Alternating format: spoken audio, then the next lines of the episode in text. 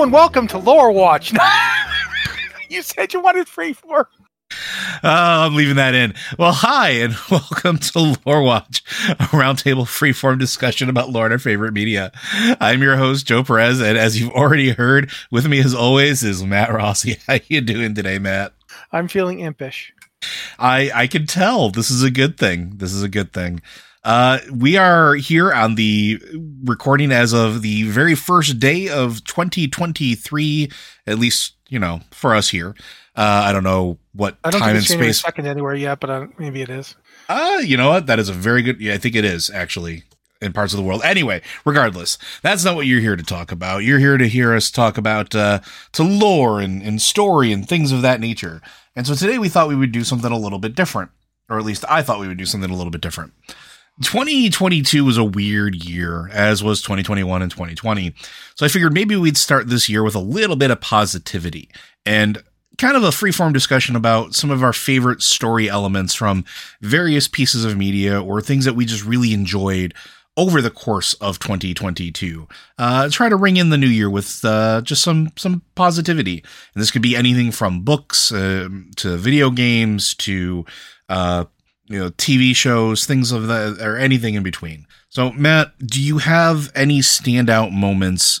th- From the last year that you really just kind of enjoyed, maybe more than you thought you did, or were going to. I, di- I didn't expect this to be about everything. I thought it was going to be a World of Warcraft discussion. Oh, we I can do- approve. I we can do. World of Warcraft as well. Of course, Yeah, it's in I'm there. Gonna, I'm gonna say that I think it's really interesting. Uh, Dragonflight has only been out for about a month. It, Mhm. it was like November release, um, near the end of November, if I'm not insane. Nope, you're and, correct. And it, it has very quickly become a favorite for a lot of people for a lot of reasons. I will say that I think the the quest line for the Bronze Dragonflight in in uh, Dragonflight was one of my my favorite moments, just in terms of how it goes from it goes from you know bog standard to trippy and weird to like somewhat existential. Uh, it brings back old old classics from Bronze Dragonflight quest past, like meeting yourself from the future, which we've done so, a few times now. Uh, it had Chromie in it, uh, and it went from like I its its moods changed. Like it goes from you know this is a post apocalyptic wasteland to okay, here's a bunch of Murlocs. Uh, what? Why are there Murlocs everywhere? I don't know. Fix it. Uh, to you know the the- going back to the Black Empire before the coming of the Titans, before even the subjugation of the elementals. It looked like, um, which I thought was really fascinating. Overall, I just thought it was a really good example of a World of Warcraft what what it does well as a storytelling medium. So that would be the first thing I'd bring up. Um, Yeah, I would, I would also to, say, well, go, go ahead. I was gonna say I tend to agree. Like I think I think Dragonflight was a a, a pleasant surprise, and I'm not saying that as in everything that came before it was was bad or anything like that. On the contrary, you've heard us speak volumes of praise about various elements of of the previous expansions, uh, quite a lot actually.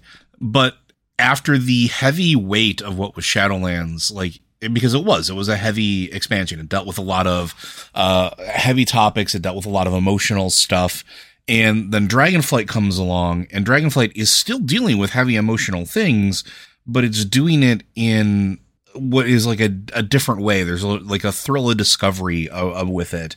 Uh these storylines some of them are very very sad but there's like this tinge of hope to them. There's not you're not basically I hate to say it like this, you're not just trying to find the threads of hope inside of the maw. Instead, you're being surrounded by like the threads of hope as you're just moving through the world. And it makes the questing very refreshing and it makes it more interesting. And there is again, there's some heavy moments. Um, mild spoilers.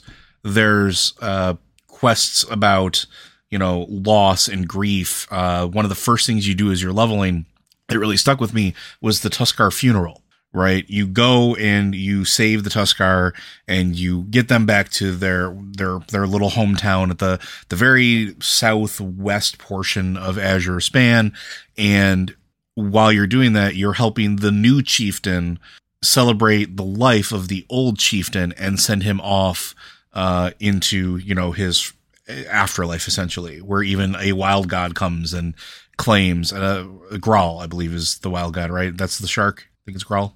I, do- I just remember it being a shark. I didn't remember its name.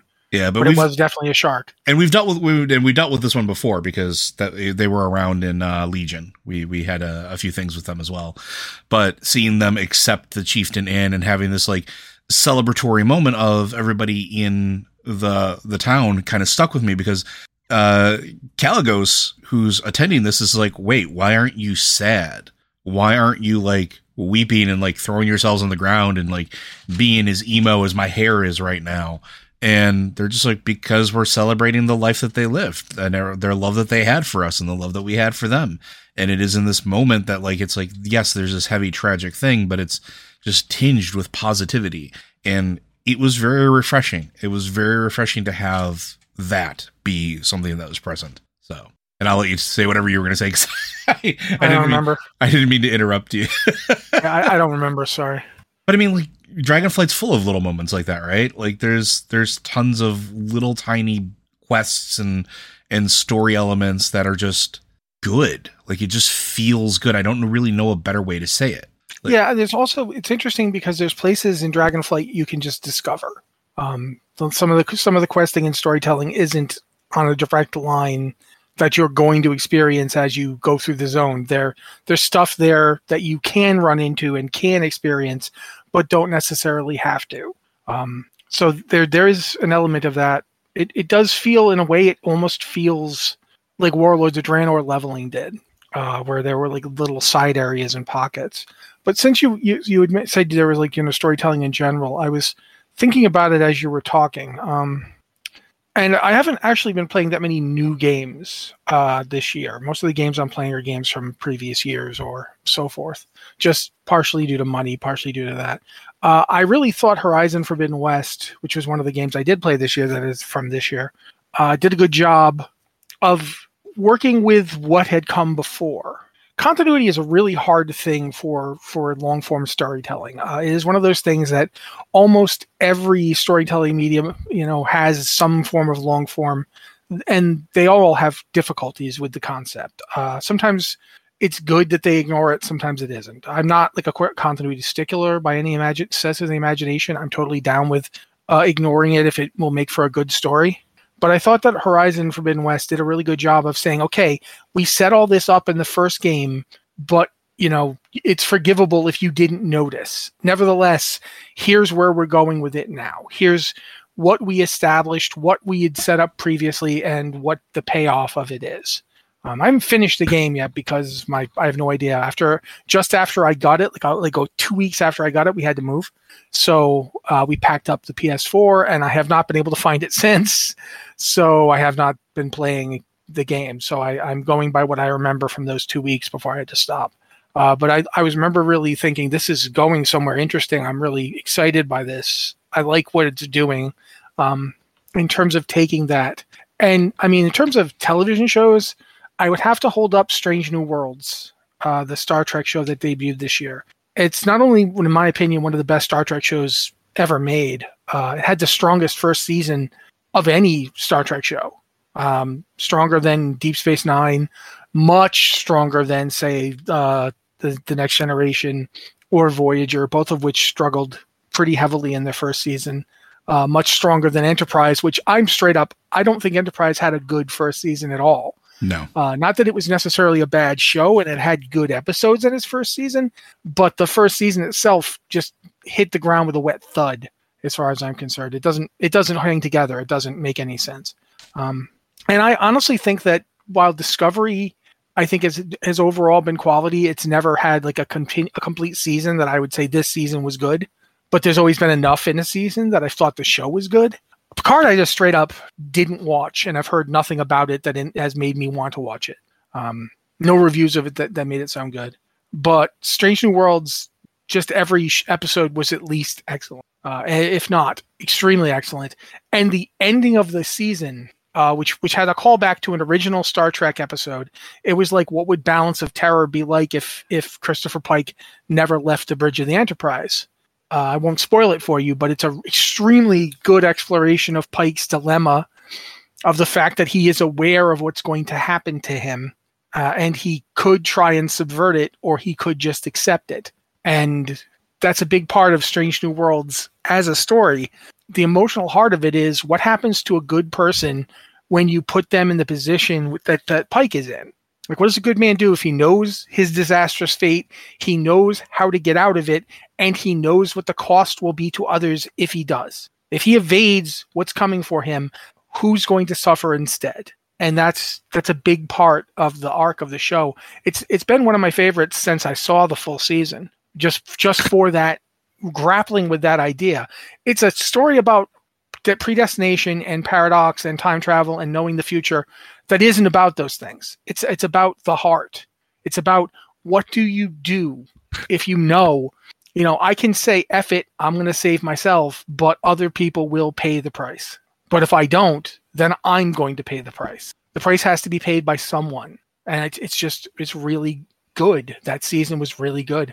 I'm looking forward to seeing what they do in season two. I'm looking forward to what they do with all the other characters who who did get a chance to shine, but it was very much Pike's story this season, and I'm waiting to see is is the next season going to be about another character, or is it going to relate to Pike's journey, or what what is it going to be? So yeah, I think I've talked enough about that. So if you want to jump in on something, there's been a few uh, really good standout story moments for me this year because I mean a lot has happened in 2022 as far as video games and comic books and movies and a whole slew of of, of items. Uh, I'm going to talk about a couple video games that I think are are uh, they're definitely popular, but I think do really good job of just telling a maybe surprising story. I'll start with Stray. Stray came out this year, believe it or not, or this past year, uh, where you play as a, well, stray cat, uh, exploring a world that was built by humans and it is now in the care of robots. Uh, it is a fantastic little piece of just discovery and storytelling because you're a cat. You don't talk with people. You have a robot companion. It can talk with you a little bit, but you don't speak the robot's languages and you're piecing together what happened to the world around you, right? And then it's just really well constructed in that in that aspect as far as I'm concerned. And it does deliver some I wouldn't even call them surprises, but even the end is like some big moments where it's it's just a really well done game and it makes you people were like, "Oh, it's going to be a cat simulator where you're just going to be knocking things off of shelves." And while that would have been just fine, it's so much so much stronger than that. You learn about the downfall of humanity. You learn about the world uh, becoming uninhabitable for whatever reason. I don't think they actually specify the reason. Um, where humans build these large, like mega megapolis walls, silly cities where they can, you know, try to survive and even though they do this and try to do things with like creating plants that can survive in darkness and and try to recreate the outside world, it's still plagued by all the same inequalities that the world before this great apocalypse had. And you can see sort of the fallout from it. Uh, it's just really incredibly well done. And it's one of those games where if you can get it and get your hands on it, I think it's still on Game Pass, it's well worth playing through. Um, but yeah, especially if you ever wanted to play as a feral cat, because there's nothing wrong with that. Another game that released this year that I think is just absolutely incredible as far as story goes is God of War Ragnarok. And yeah, I'm in a weird place here in that I know the story and I have seen all of the story, but I have not played the game. Yeah, which is which is fair. Um, but it deals with not just continuing like Matt was talking about. It's hard to be to, to do continuity sometimes, and it's hard to do long form storytelling the first God of War reboot game came out in 2018. Uh, I mean, even it wasn't really a reboot; it's just changing the direction of the story because everything. That I would say that it's a thematic reboot. It is in a lot of ways. It is not narratively a reboot. It is the same universe. It's the same characters, yeah. but it is very much a different tone, a different theme, different acting. Um, it is in a lot of ways saying yeah this is this is a different story told with the same characters in the same universe all the effects of the previous games still exist but we're going to be telling a story in a very different way uh, that would be what i would say about it in terms of it being a reboot yeah and I, and I would agree with that so at the end of the first game you are coming to terms with who your son is if you're playing from the perspective of kratos everything that's happened your place in this pantheon because he had fled through the, from the Greek pantheon, left Greece, and had wound up in uh, the Norse lands. Essentially, he wound up in Midgard. Wound up finding a uh, somebody who he fell very deeply in love with. They had a child. She passed away. Now that adventure and everything that they did on that one is still present, and this picks up very shortly thereafter. Uh, Atreus, the, his son, otherwise known as Loki, again, mild spoilers, but the game's, you know, five years old at this point, um, are trying to eke out an existence in Midgard as Fimbulwinter is upon them. And you're getting to all of that emotion, all of that, all of the baggage is still there. All of the decisions that you made in the first game are coming to haunt you, whether it was the death of Baldur and dealing with that through the eyes of, of Freya, whether it is uh, killing one of Odin's sons and then Emodi and then dealing with that in the aftermath therein, dealing with the Pantheon, dealing with the Aesir, dealing with the effects of essentially you kicking off Ragnarok, because that's kind of what you did. And then while doing that, navigating the complex personal relationships of a father and a, a child who's a, the child is in their teenage years. They're starting to rebel. They're starting to want to, you know, push back. But not only that, they're doing that while they are themselves a god and sort of the complex, the complexity of that as well. A child who doesn't know half of his family's history or story because not even Kratos knows that side of it. Kratos didn't know that, you know, his wife was a giant. And that sounds weird, but when you play the game, it may they explain it. Giants are essentially shapeshifters. Giants in Norse mythology are not all giant. The word jo- giant is used in English to talk about the Jotun. Yeah, the people the from Jotun. Yeah, the Jotun are essentially from Jotunheim. Now, certainly some of them are gigantic, uh, but some of them are not. And it's if you actually read Norse myth, there's a lot of shapeshifting, weird magic.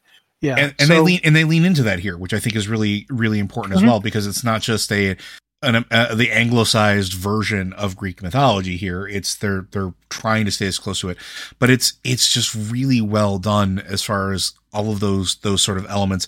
It also deals with very heavy concepts in a very I don't want to I, I hesitate to say a positive way, but in a way that makes sense, like dealing with PTSD, dealing with trauma and loss, and dealing with an uncertain future as you go and do things like and again, mild spoilers, find Tyr, who's been missing. This is a big element of the the first game. Tyr, the god of war in the Norse pantheon, is gone. Uh, here, you go find him, and you go and deal with the aftermath of that. Or it just it's really just incredibly well done. The interpersonal relationships between uh, Loki and all of the various different creatures and elements, like you see in full effect that he has such an affinity for animals that he cares for those animals, that he feels for them, can talk with them, has the gift of of understanding, has the gift of of words, and can actually go through and sort of decipher uh, different languages very quickly. The complicated relationship between uh, you and the dwarves, and not just the dwarves of of their own realm, but the dwarves that have been your friends for the entire first game, and finding out what happened there the aftermath of your decisions when you go to uh, Alfheim and what you chose to do there. Like it's just it deals with with all of that really well. And one of the reasons it's a standout for me is video games in particular have a nasty tendency of ignoring the consequences of your actions in previous games. They don't carry over. Your decisions, what you choose to do, just don't really matter as you move on from one to the other. It is very rare that those uh, those choices carry over in a very meaningful way. And this is something I complained about in the past with some of the storytelling in WoW, but here, yeah, it's there. It's present in every aspect of the game. And it was just, I knew it was going to be good and it was going to have a wide breadth of storytelling, but it was even a surprise for me of how well it was done. So I I've talked a lot there. What, what else do you want? What, what's the next item you would like to bring up, Matt? I mean, if, if we were going to keep talking about God of War, we can absolutely go say. for it. Um, I liked actually the way that Thor is presented after he was kind of hinted in the previous game. The way the character is much more fleshed out, uh, and and certainly isn't like there's some stuff about him that is pretty you know stereotypical Norse god of of war. The the in fact the fact where he even says to Kratos, ah, there's the god of war. Like he's happiest when he gets Kratos angry because he doesn't want to fight Kratos when Kratos isn't fully going for it. Um, I like the fact that you get to see Odin's relationships and how Odin is in this story. It's an interesting take on it. Uh, it's not the the, the the take I enjoy from Norse mythology, but it is an interesting one to present Odin in this fashion. Um, I also liked to the the Heimdall Kratos fight scene is remarkably story rich for a, basically a brawl. Um, I, every time I watch it, every time I I, I observe it, the th- the first thing comes to my mind is this is essentially the entirety of the story in one character. The whole thing about this is is can you fight your fate? Can you fight you know someone else's prediction of your destiny? And Heimdall's ability literally is to see into your head to know what you're going to do. And thus, can you defeat him when he is he anticipates you? Um, and one of the things I've always hated about that kind of trope is that it always it always ignores certain aspects. Uh, there's a character from Marvel Comics, the Taskmaster, and he's a great character. It's not that I don't like the character. It's that sometimes they have him seem too powerful for what his power suite is. His power suite is is that he has photographic reflexes. If he watches somebody do something, he can memorize it and now he knows that move. If he watches somebody fight, he now knows exactly how they fight. He can predict what movements they're going to make. And this should make him a pretty tough opponent against most people. But they've shown him beating up Spider Man. And I'm sorry, the only way Taskmaster beats up Spider Man is if Spider Man is so drunk that he can't fight. Because you can predict what he's going to do all you want. He's several times faster than you. And the Kratos Heimdall fight recognizes that. Sure, Heimdall knows what Kratos is going to do and he can avoid most of it. But when Kratos goes full out, when he just gives in to his rage, it doesn't matter that you know what he's going to do. He'll still hit you in the face because he is faster than you are. And that's the whole fight is about can Kratos keep himself in check enough to win this without actually doing the thing that will make things worse. And in the end, you can tell Kratos is like, it's worth it to to end this guy because there is no option. He will give us no option. He won't stand down. He won't yield. It's a really good emphasis of like not everything Kratos has learned from his past is bad. Like he went through some horrible things and he did some horrible things, but he did learn from those things and not everything he learned was wrong. You know, he is, you know, he isn't wrong in this fight. For all that that that uh, Mimir is freaked out by it, Kratos is correct that the cycle has to end, and that's been his thing since the end of God of War One, um, the, the 2018 game. He's like, you know, we must be better. You know, we, the cycle has to end. We have to be better and that's this fight is an example of it. The whole game is an example of it. The end of the game, especially, is very much around that concept. And I really did like it. I liked that concept of, you know, it's not enough. Victory isn't enough, but it doesn't mean you shouldn't want it. You know, that there's a there's a lot to it. I really did find it really well done. Uh, another like if we're gonna keep talking about games, did you play Expeditions Rome at all? I did not, but go ahead. Okay, Expeditions Rome is interesting because it's essentially a, a tactical RPG set during Caesar's rise to power, except Caesar dies in the beginning of the game, and your character, whoever you, whatever it is you're playing, essentially takes Caesar's role. So all the stuff that's attributed to Caesar in actual history, you go there and either can do it or can do something else, and it's it's really kind of fun in a completely like you'd kind of have to be a history nerd to get too excited about it because you know most people don't even really know all the stuff Caesar did; they just know the end. But like all the stuff Caesar does in his lifetime, all the stuff that made him someone who could eventually rise to become dictator of Rome, is part of the story. Like his the whole trip to the you know the Gallic lands to uh, fight the Gauls, the Celts. You know, I mean that's all part of it. And you can do different things. You can change effectively. You can change history, uh, and that's to me it's it's just really fun. Um, it, it's just it's one of those things where it's it's very simple. It's a simple story. It's not trying to be super complex. It's not trying to preserve the timeline or anything. It's just like, what if instead of that guy, it was you? What would you have done in his place? What would have happened? And I really liked that. I thought I liked the way that the story just you know rolled along and let you make changes and let you make different decisions. So yeah, I mean, I didn't go see a lot of movies. Uh, I mean, we saw stuff when it came to one of the streaming services. Uh, I, I did I did actually I really liked the She-Hulk series, and I've I've explained why in the past. But I think it was the end of the She-Hulk se- series that I really liked because it really it went in on that whole the way the She-Hulk's comic has always been sort of thing. Mm-hmm. Uh, it, it brought that to life, and of course the you know the, the choice of actors was superb.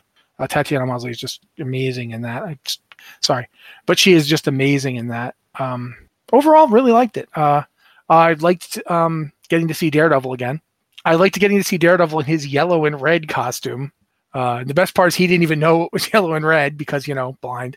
Uh, I like jokes like that because I'm blind. um, these things these things amuse me. But so yeah, I mean, there's since we're trying to keep it positive, there's lots of stuff I, I can't talk about because I didn't like it.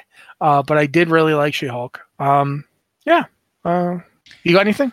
Yeah, so another thing that I wanted to bring up is funny you should talk about like uh, when you were talking about Taskmaster and Spider Man. Spider Man comics uh, have been going into some interesting territories. Again, whether people love it or hate it is a whole other thing, but I personally really enjoy it. Earlier this year, uh, we had a, a thing where Pete was sort of taken out of commission. Um, he was laid up in the hospital and had to be rehabilitated over a period of time. During that time, he he was under he really felt that there needed to be another Spider-Man. Uh, and so he wound up essentially giving Ben Reilly, the clone from the 90s, who's still around, by the way, his blessing as Ben was hired by the uh, Beyond Corporation to be Spider Man. Uh, and that turned into a very complicated mess, as it is always wont to do. It's a comic book after all. Uh, but it was an interesting thing because you started to see uh, Felicia Hardy working with Captain America trying to rehabilitate Pete. Uh, you see uh, MJ working with with them as well and trying to integrate with that, like basically trying to get him back up, up on his feet, but not because she's in love with him anymore. They've actually split for good, and she's actually married to somebody else now in the comics, which I thought was always interesting because it's starting to turn some of the more traditional conventions on their head.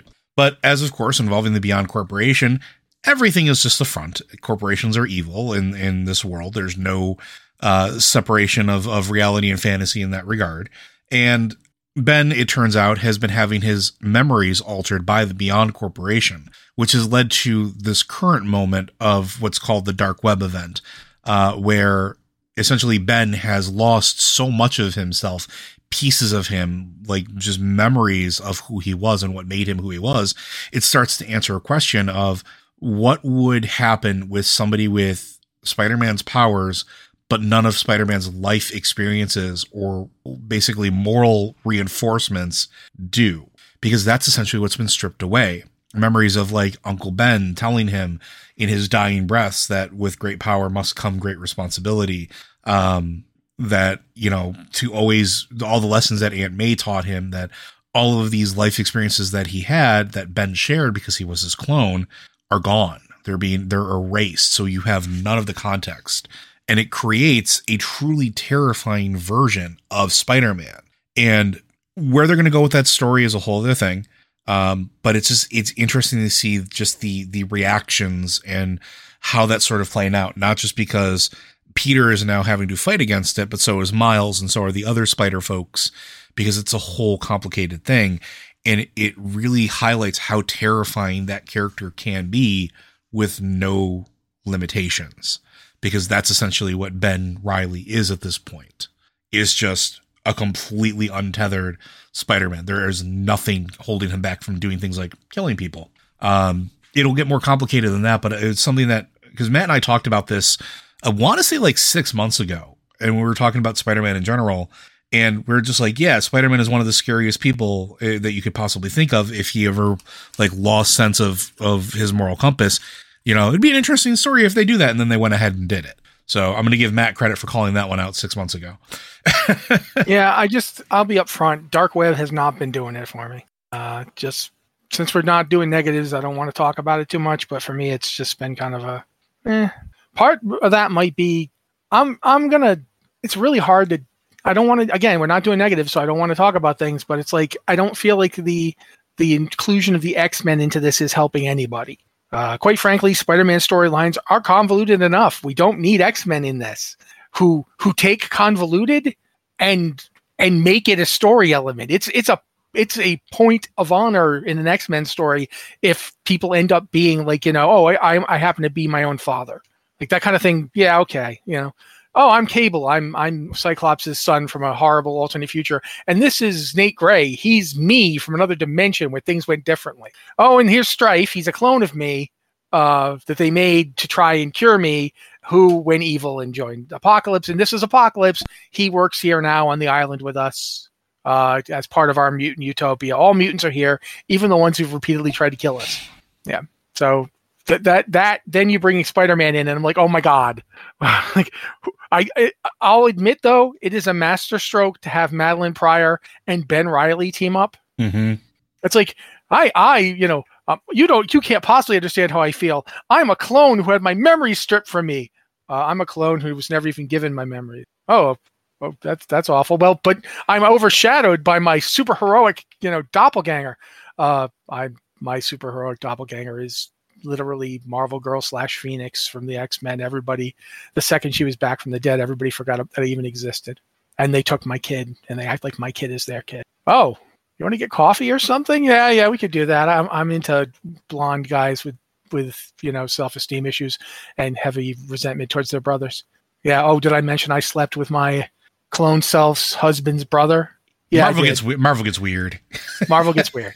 Um, so I will say that actually, uh, one comic I did like this year, if we're going to talk about comics we liked, I liked uh, Superman Son of Kal El just because it was yeah. interesting to take to take an approach, not just to get Superman be bisexual, you know, woo, bisexual pride, uh, but also to, to, get to see a, a comic about a legacy actually getting established in the modern DC like it or hate it, I mean, I, am a huge fan of Crisis on Infinite Earths, but like it or hate it, one of the things I liked was that it put all the heroes on one Earth, so that there was kind of a legacy connection between the Justice Society and other heroes.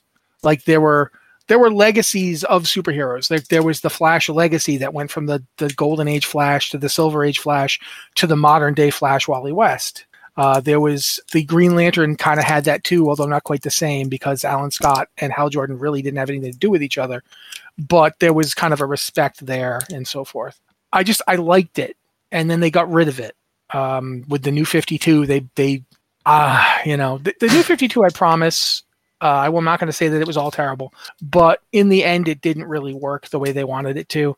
And the problem with Rebirth is they still haven't figured out, and they still haven't figured out what they want their setting to be. And they yeah. just did this this dark crisis story which is supposed to fix it. And maybe it will and maybe it won't. I don't know. Um, but I will say that I, I do like when they have those moments of legacy, and I like that they had Superman's son becoming Superman, and that Jon Kent was now Superman while Superman's his father was off in space somewhere. I liked that. I liked that it felt like there's a continuity there and there's a connection there.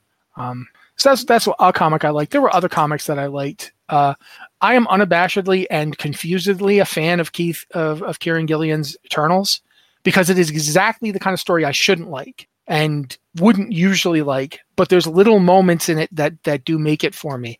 He brought back Star Fox. Yeah. And it worked. Like he found a way to make Star Fox work, creepy power and all. Star Fox's power to make everybody like him and to, and to make everything, you know, nice and friendly it's terrifying if you think about it. And they've done stories about how creepy it is, but he brought it back and left it in and made it work. Like, yes, because this guy isn't using it to get laid. He doesn't have to. Um, quite frankly, if Eros wants sex, he'll he'll find it. You know, he's ridiculously attractive spaceman. You know, he's basically David Bowie with superpowers. He doesn't have to make people like him to do this. His power is useful for crowd control, for getting the entire planet Earth to get inside stasis pods or inside of a strange computer other dimension so that he can save them from a giant out of control god monster. Uh, that kind of stuff. And Gillen made it work. Um, so yeah, I've actually liked I've liked I like the Judgment Day storyline way more than I thought I would. Uh, did you read Judgment Day? I did not actually. Yeah, I, I didn't want to, and I didn't think I was going to like it but actually I kind of did, and that's partially because a lot of the tie-ins really got the characters. Like so often with these kind of big comic events, uh, comic big comic events are the are the cause of and yet solution to a lot of my problems with comics. They they often require you, you know, you say you're just reading this one little comic, and suddenly you have to you have to read this this tie-in issue that has nothing to do with what was going on in the comic. But it's you know you have to read it because it's part of this whole thing. And if you want to understand what it was involved in, you need to like, go read this whole other thing just to figure it out. But what I liked about the Judgment Day tie-ins was that they they were fairly self-contained. and they were happening in a world where everybody was having this experience of this giant celestial god monster judging everybody's worthiness to be alive. And i mean the, the, there were stories like the hawkeye one where he was straight up i don't care what you think. You know you're you're another cosmic monster as far as i'm concerned. We've stopped how many? And we'll stop you. I don't give a i don't care what you think of me as a person. You know, your opinion of me is not important. Um, and then you have people like when it judges spider-man it's like, yeah, you know, you make life way harder on yourself than you have to be. But if if anybody's worthy to be alive, it's definitely you. Like it doesn't. There's no conflict about it. It doesn't make. It doesn't do a ridiculous thing to try and prove it. It spends five minutes observing him. Is like, oh yeah, totally. Yeah, th- this guy is worthy. He he should be allowed to live. Uh, and it's it's fascinating. The people it judges, the way it judges them. There's a lot to it. Um, I actually, I th- it's got its flaws. It's a big event story, and I'm sure Joe would agree with me that big event stories can be huge pains in the butt. They can be, yeah. Some of them, some of them are, are more well done than others. Some of them have been um, attempted to recreate some of the the hype of the original ones. Looking at you, Secret Wars, uh, mm-hmm. and fall and have fallen uh, short of it because it's too easy for larger stories like that to sort of get out of hand and get away from from what what they're meant to do or what they're trying mm-hmm. to do. Yeah, so. absolutely. But I think that for all that it's it's bluster, Judgment Day finally actually does something interesting and new with the concepts of the various books that it's involved in. X Men has been on an interesting trajectory for the past couple years. I don't I think agree. we have time to talk about all of it, but it's interesting. I mean, we and, we, we could spend some time because I like that is something that really did start ramping up in 2022. Like, you, okay, well, let let you do that after I, I cap off on Judgment Day. Basically, Judgment Day takes what the status quo is in the in the X Men books, takes what the status quo was for the Avengers books, and the Eternals book didn't have a status quo because the book was just nuts. And it says, okay, here's what happens because all these different things are happening on the same planet to the same people. Like, yeah, sure, you know, the mutants have, have made themselves a utopia, but they also took over Mars. Like, what happens when they then have to defend it? You know, what happens when they have to stand up to a force that's even more godlike than they are? Uh, and the Eternals one is like you've you've been immortal this whole time, but there's a hidden cost to it, and now everyone's going to know the cost of your immortality, mm-hmm. what it takes for you to live forever. And for the Avengers, it's like you call yourself the Avengers, but you are by and large just people. Like you know the the and those of you that have powers, I mean, with the rare exception of figures like Thor, you're still just people who got powers. You're not a mutant. Uh, you're not, a, you know, a cosmic entity. Those people have been on your team from time to time, but most of you are just people. Like Tony Stark is just a human being, and yet, you know, he, some of the things he's done, he has more claim to call himself a god than some of the other members of the, the, the X Men or the Eternals do. You know, uh, it, it, there is a lot of weird synergy in that storyline. I thought it was interesting. I thought it set up some interesting changes. But if Joe wants to talk about the X Men, I think he should start going because I think I will only make things confusing. well, I mean, the problem is a lot of it is is sort of uh, all tied up together, right? So, like you're talking about Axe Judgment Day, um, Immortal X Men is like sort of like the flagship book of the X Men series right now. Um, for for lack of a better term, if you haven't really paid attention to um, for lack of better introduction, if you have not paid attention to X Men in a while, they have a lot going for them. Yes, they've colonized Mars, but they also had Genosha. They had the ability to bring any fallen mutant from any point in time back to life now. Uh, there is a quiet council that governs all of mutant, uh, the mutant nation state Krakoa, not Genosha, by the way. Sorry, Krakoa, excuse me. Um, it is essentially it's hard for me because it's essentially what Genosha yeah, was originally intended yeah. to be. Uh, yeah, but the the Krakoa Council, um, there are all of these like I think it's what twelve members of it that like you have Exodus, you have uh, Sebastian Shaw, Mystique, Destiny, Mister Sinister, as well as all of the like your best X Men that you uh, have. Can I remember Charles Xavier who can walk again? Like there's a lot going on and there's a lot that they're trying to do as they're sort of suing for peace in the world because mutants still aren't beloved, right? That's why they wanted to colonize Mars. That's why they were trying to get off planet, at least to certain uh, a certain aspect. I mean, it's it's wild how just wildly different, but yet the same the X Men story has gotten. Uh, it's basically it takes a lot of the stuff from previous runs of X Men and finally says, "Look, we can't keep going back to this little this little school in upstate New York. You know, we've taken this story in too many directions where it has to go it has to go something else. And it it is not that dissimilar to previous arcs. Like I remember this the arc where Cyclops basically had an island off the coast of San Francisco where the mutants could live. Um, they've done this a few times. What they're what's different here is they're sustainably up, upending the apple cart, where it's not mutants fighting for a world that fears and hates them. They're like, we don't, you know what? We're still heroes, but we're gonna we're gonna set apart our place in the world, and you're not welcome. Mm-hmm. You're not invited. Uh, and it's fascinating. Oh, by the way, we can cure cancer, but it's going to cost you. Yeah, we have pills that can you know cure cancer, or and they kind of steal a march on Wakanda there because Wakanda had that, but didn't share it with anybody who wasn't from Wakanda. The X Men will, the, the mutants will share it, but it will cost you.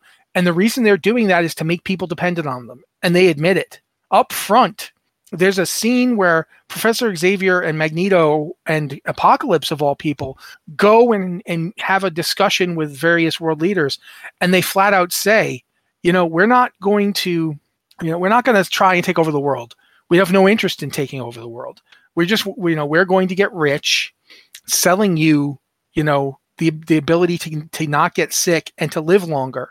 And well, when we well, have enough of your money the next person who decides to try and you know take out you know try to whip up a movement against us we're going to buy everything that they own and destroy them. And, and they do that right? Like so like that, mm-hmm. that's a that's a theme in some of the comics. Like there's a uh, in various parts of the world obviously like go- world governments aren't exactly on board with this but part of it is not just for money it's also suing the world into uh, essentially swaying public opinion to make it unpopular to go after mutants because mm-hmm. if if they're the ones that have the cure for my mother's cancer you know why am i going to support you know Senator, you know, XYZ deciding that they need to go after them because then that means I don't get my medicine for my mother or whatever the case mm-hmm. is. Like it, it, it's a really well done, like they're like as far as like political maneuvering on the uh the part of the mutants in that storyline, and it's just it's incredibly well done. Um I also really like the fact that like it gets into some weird territory as well, like Emma Frost having clones of herself. That mm-hmm. that's a whole thing. Um, but it's but also those clones have been around for a while, so they have been. Uh, but like for here's an example of an interesting storytelling quirk of this whole thing. Uh, one of the things that happened during the whole, for lack of a better word, during the the the uh, Judgment Day storyline, the the the world found out that mutants have the ability to resurrect themselves, and this was a this was a concealed secret because the mutants knew that if the humans knew they could do that, things would go nuts. And during the storyline, basically a the reason that the mutants have that ability is due to them having these specific five mutants that they can use their powers in conjunction to make this happen. And one of the things that happened was that uh, the Scarlet Witch, who is not a mutant anymore, uh, if you know Marvel, don't ask me to explain this to you, uh, but it involved the High Evolutionary and so forth. But at any rate, she basically to to try and make it up to the mutants for her no more mutants thing, which was really bad and killed a lot of them um, she basically uh, tied into the ability that they had to use Cerebro to record the minds of people and thus resurrect them. And she's like, why don't we make it so you can just pull them out of any point in history? So she expanded it from we can bring back any mutant that we've made a backup copy with Cerebro to we can bring back any mutant ever. Which is how old school Pyro comes back and joins the Marauders. Yeah. But what's really fun about all this is Magneto becomes despondent because first off, he does re- reconcile the Scarlet Witch and still considers her his daughter, um, as well he should. Uh, in point of fact, I think that both both uh, Scarlet Witch and Quicksilver are in fact still Magneto's children. But regardless, he he thinks you know well maybe my first the the daughter I had when I was you know first convinced that humans couldn't be trusted when she was burned to death maybe I could could bring her back, but she wasn't a mutant. Mm-hmm. So he can't bring her back. And he's like, he retires to Mars. This story is one of my favorite stories, and I hope they don't reverse it too quickly. He retires to Mars, and when Mars, when the, the Martian the Martian government is called Arakko, it's because Krakoa had a sister island that was teleported into another dimension and trapped there for like you know however many thousands of years, and whole deal with Apocalypse's followers and these mutants have returned and they needed to put them on the moon because they're they are not going to play nice with humans. Um, so that's why they they went. Also, the Morlocks the are there. Yeah, then the Morlocks are like, you know, why should we live on Earth and be treated like crap when we can either live in Krakoa or we can go to the moon? I mean, to Mars. So they both, you know, the Mars has been colonized, but and there are still humans with the people of Arakko because sometimes humans are born to mutants too. It's, it doesn't go just one way. Um, so that Magneto retires there, and when there's a crisis, he he decides I'm going to get rid of my ability to to be rec- to be recreated. Like he he goes and pulls his, for lack of a word, his backup and destroys it, knowing that this means that if anything happens and he dies, that's it. And he's like, that's fine. And Ororo's like, are you sure about this? And he tells her, you know, I don't think death is necessarily something to be feared. I don't think it's necessarily a bad thing. I'm old and I'm tired. You know, Ororo, I may look good for my age, but I was around during World War II. You know, I, I was in concentration camps. I have seen too much. And I don't want to just live forever with this. And knowing that I'll never see my child again, you know, it's not that I don't love the children I have, but I want to rest. And that was a really powerful moment because think about it Magneto has been the character, better or for worse, who's been fighting for mutant kind his whole life. Um, sometimes he was straight up a villain, sometimes he was actually kind of a hero. Some writers treated him more as a terrorist, some others tried to reconcile that. But when he's finally done, he's, you know, in a way, he's accomplished his life dream. He has created a place where he knows his people will be safe. And so he's he makes that decision. I'm done. And then the, the Judgment Day story happens, and Magneto does die. Because he's Magneto, he won't let himself die until the fight that's that he's in that destroys him is over. Mm-hmm. He literally magnetically keeps his heart going even though it has been destroyed. He magnetically holds the pieces together and he is personally squeezing his heart to keep himself alive until they finally beat the thing that's attacking. But when it's over, he just he's he's laying there and and you know Ororo's like I can still get you some help. And he goes I'm Ororo this is it. I'm done. Watch Charles please. Charles is a good man. And the problem with good men is they will they will you know they will do so much to prove they're good men. Watch him for our people and he just dies. Now, I'm positive they're going to bring him back, but I I still of all the stories that they've done with this new the new abilities that they have in X-Men, Magneto's story to me is the most interesting because it is it is a it's a sign of somebody who he, it it reminds me a bit of Moses. Moses can lead them through the desert, but Moses can't go to the promised land because Moses is too tied up in everything they've escaped and everything they had to do to get away and everything they had to do in the desert. He can't leave that and go to the new place. Mutants are entering into a new world. They've created a new world. They're changing their own di- their own trajectory. They're rejecting humanity, and despite the fact that Magneto is is like a mutant stalwart, he's possibly the most human character amongst all these mutants because everything he does is about basic humanity. Mm-hmm. You know, and so it's a fascinating storyline in a in a sea of fascinating storylines, and I'm sure Joe could pull out quite a few. Um, X Men's really, in a in a real way, they're doing with X Men what they should have done with Inhumans. They've actually made the X Men more inhuman. They've made all mutants more inhuman than they were, and it's it's a shame to me that Marvel completely squandered the Inhumans. But in a way, they were trying too hard to make the Inhumans into the X Men when they should have just been using the X Men. And I know it's because they made a movie deal and they sold the rights.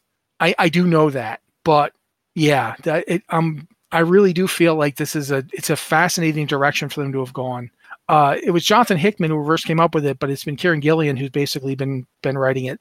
A lot of other writers too. There's a lot of side books, but for me, uh, the the main X Men books have have really been kind of a roller coaster of how to do storytelling where you don't you you change the status quo and you keep it changed for an extended period of time. Yeah, so we're not we're running out of time here, so I just kind of want to to end this out. Like 2022 was a surprisingly good year for storytelling across multiple forms of media. It it's been mm-hmm. a long time since I think we've had a year that has delivered such good elements of just well crafted story or or even just like good versions of subverting the story uh and, or reimagining a story. It's just been a very very good year overall. So i, I want to end it with a thought and a question for you matt with us moving into 2023 is there something that you're looking forward to is there a thing we could take this back to world of warcraft we could take this back to to well essentially anything you want but is there anything that you're exceptionally hopeful for that we're going to get as far as like big story moments or just something you're excited for? Uh, well, we already lost the first thing that I was excited for because I was really hoping to get, finally get to see Henry Cavill play Superman with somebody other than Zack Snyder directing it. Um, but but that won't happen. So yeah, I'm DC almost had me back. Like I had pretty much sworn off of them after the Batgirl thing, but then they almost had me back. But then they were like, no, so won't be won't be paying attention to anything DC does for a while. Um, comic, I mean, I'll read the comics, but in terms of what I'm looking forward to, uh, there's a few games coming out that I'm looking forward to. Uh, I'm looking forward to uh, Strange New World season two, obviously. Mm-hmm. Um, super excited about that.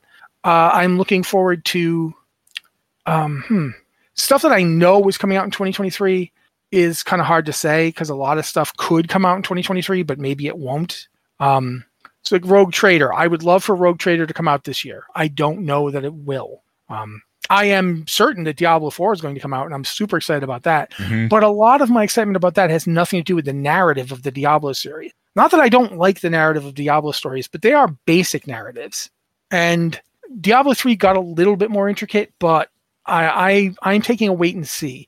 If it turns out the story development on Diablo 4 is as good as, as it could be, then I would be super excited. Um, we'll see what happens because a lot of a lot of stuff happened during the development of the game. So so who knows? Um, I've been super surprised by by uh, Dragonflight, like shocked by it. Quite frankly, I I did not expect to enjoy it. I didn't think I would hate it. I just didn't think I would like it. I certainly didn't think I would like it so much that I'd play four four different characters to seventy within the first month. Uh, but I did. I, I really did. Um, the story has the the leveling story has a lot of replayability. There's a lot of interesting little moments that you can have without even like they're on they're not on the beaten path. They're not part of a, a chain that you must do. So you can miss them totally. Or you can like run into them and be like, oh, okay, that's interesting. I hadn't seen that. Um, so I liked that, and I'm looking forward to seeing what they do with their story patches. Um, they've got two coming up, uh, patch 10.1 and patch 10.2, supposedly this year. I'm looking forward to both of those. Um, otherwise, I mean, it feels like Star Wars has almost is almost exclusively TV series now. Uh, Andor seems really good. I, I personally liked the Obi Wan show. A lot of the people don't seem to have liked it, but Jedi Survivor is coming out. I'm interested in what they do with Cal Kestis' story. I felt like the first one was all set up, so I'm hoping this one will actually be a story, if that makes sense. No, I would agree with you on that. Um, in a way, I almost wish they hadn't put Horizon out last year. Um, I almost wish they'd waited because it just got swamped uh, between her, between Elden Ring and then later on God of War uh, Ragnarok poor Horizon. The the DLC is coming, and it supposedly is going to be amazing. So I am interested in seeing that. Obviously, Phantom Liberty uh, DLC for Cyberpunk. I didn't talk about Cyberpunk because technically Cyberpunk didn't get any story in 2022, but nothing has managed to hold my attention as long as Cyberpunk has at this point. That's fair. I've played that game for two years now, um, three years. This is the third year. Um, yeah, I, I feel like I'm kind of. I'm not saying anything people would already know about me. Uh, none of this is surprising. I'd like some dinosaurs. I mean, but that's not that's not here nor there. But you know, uh, there's there is a dinosaur movie coming out. Unfortunately, it looks like crap. Um, it's what's his name? Uh, Adam Driver. He ends up in a time travel mishap and is in the past with this girl, and he's trying to escape the dinosaurs. And of course, the dinosaurs are acting more like predators or aliens than animals, which always ticks me off. They should act like animals, like birds there's no reason for a T-Rex to chase you around with like a personal grudge. It, it, if you're food, sure, but it's not like it can't give up and go hunt something else. Oh, that dude keeps shooting me with a gun. That's making me hate him more. No, that's not how animals work, man. so yeah, I would like to see more, more better movies involving dinosaurs. Would be great. Um, but yeah, I guess I'm. That's pretty much it. I mean, there's a lot, but it's one of those things where I'm just kind of like bouncing all over the place as we talk about it. So, yeah, for me, uh, you definitely nailed a couple of them. I'm looking forward to uh, the next Jedi Survivor game. Uh, I think it's going to the Last Jedi game. I think it's going to be real interesting. Um, I'm very curious to see where they're going to go with it because I agree. I think it was the first one was all set up, so this one's going to potentially have all story.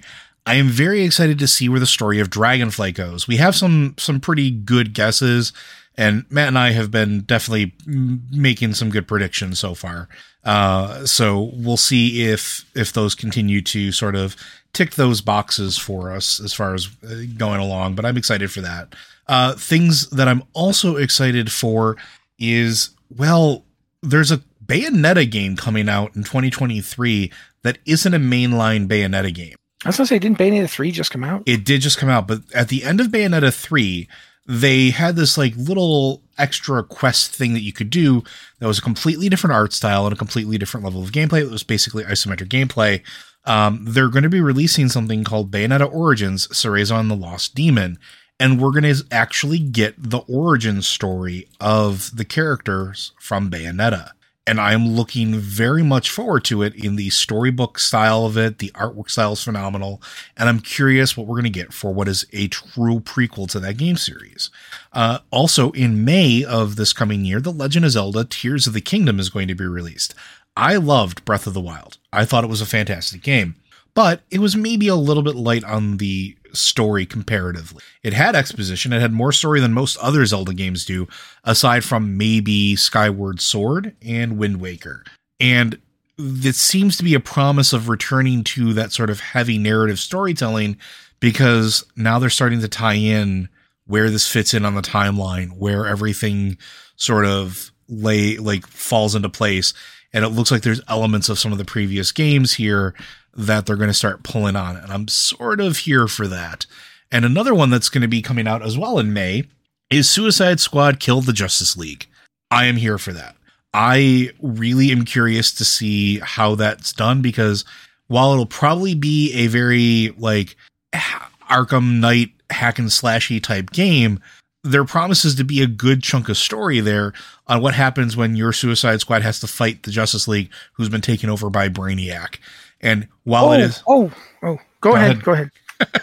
no, no, when you're done, I have like a little thing to throw in. Sure, I am very excited for Diablo Four in June. I think that's going to be uh, a ton of fun. Uh, and I do think that the story is going to be one of the more interesting parts of it, at least for me, uh, because I'm very curious how they're going to do all that uh, and where they're going to go with it. So those are the things that I am looking forward to, uh, aside from Rogue Trader, which of course I am. It's Warhammer 40k, and if you've listened to me at all, you know that I'm super hard into that universe.